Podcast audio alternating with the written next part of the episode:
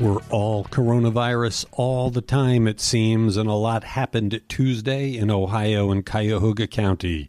It's the wake up from Cleveland.com for Wednesday, March 11th. I'm Cleveland.com editor Chris Quinn.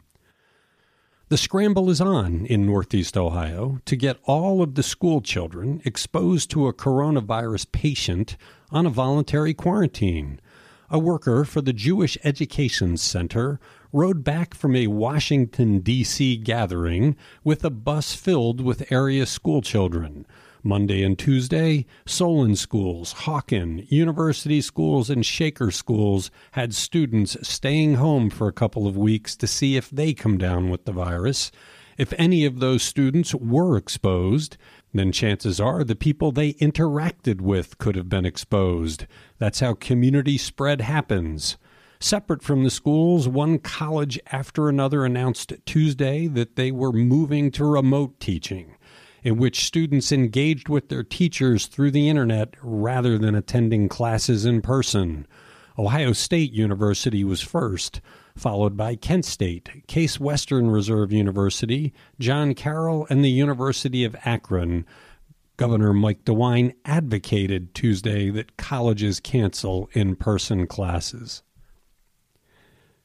With coronavirus infecting at least three people in Ohio and more and more people under voluntary quarantine, Ohio Governor Mike DeWine had a lengthy meeting with reporters Tuesday to advocate that people stay away from large gatherings, including two rallies originally scheduled Tuesday night in Cleveland for Democratic presidential hopefuls Joe Biden and Bernie Sanders.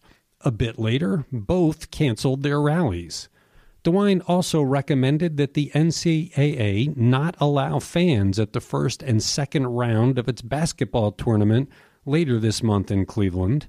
And although DeWine said he does not have the power to cancel Cleveland's St. Patrick's Day parade next week, people should not go. I'm saying I would not suggest somebody go where there is a large crowd, DeWine said. The path to fully legalized marijuana in Ohio got a bit longer Tuesday after Attorney General Dave Yost rejected proposed summary language for a state constitutional amendment to legalize it. Yost notified backers of the proposed amendment that several declarations that the measure proposes are not included in the summary. Yost's rejection means the group must revise its summary language to include all parts of the amendment, collect another 1,500 signatures from registered voters, and resubmit the language to the Attorney General's office. The proposal would let people possess an ounce of marijuana and grow as many as six plants at home. With elderly people being vulnerable to the coronavirus, Ohio elections officials are moving polling places from nursing homes, and they are urging everyone to take advantage of early voting to stem the spread of the virus.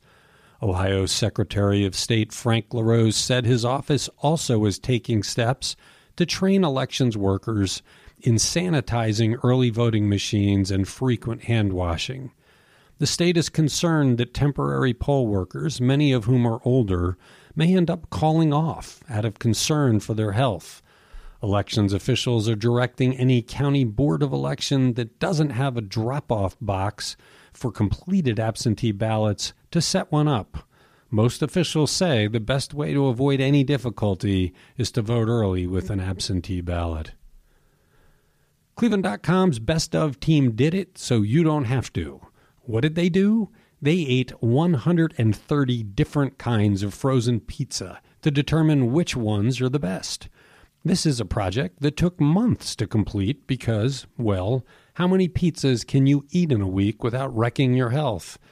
They bought a neat little pizza cooker to heat them, and they shared liberally with all their colleagues in the Cleveland.com newsroom.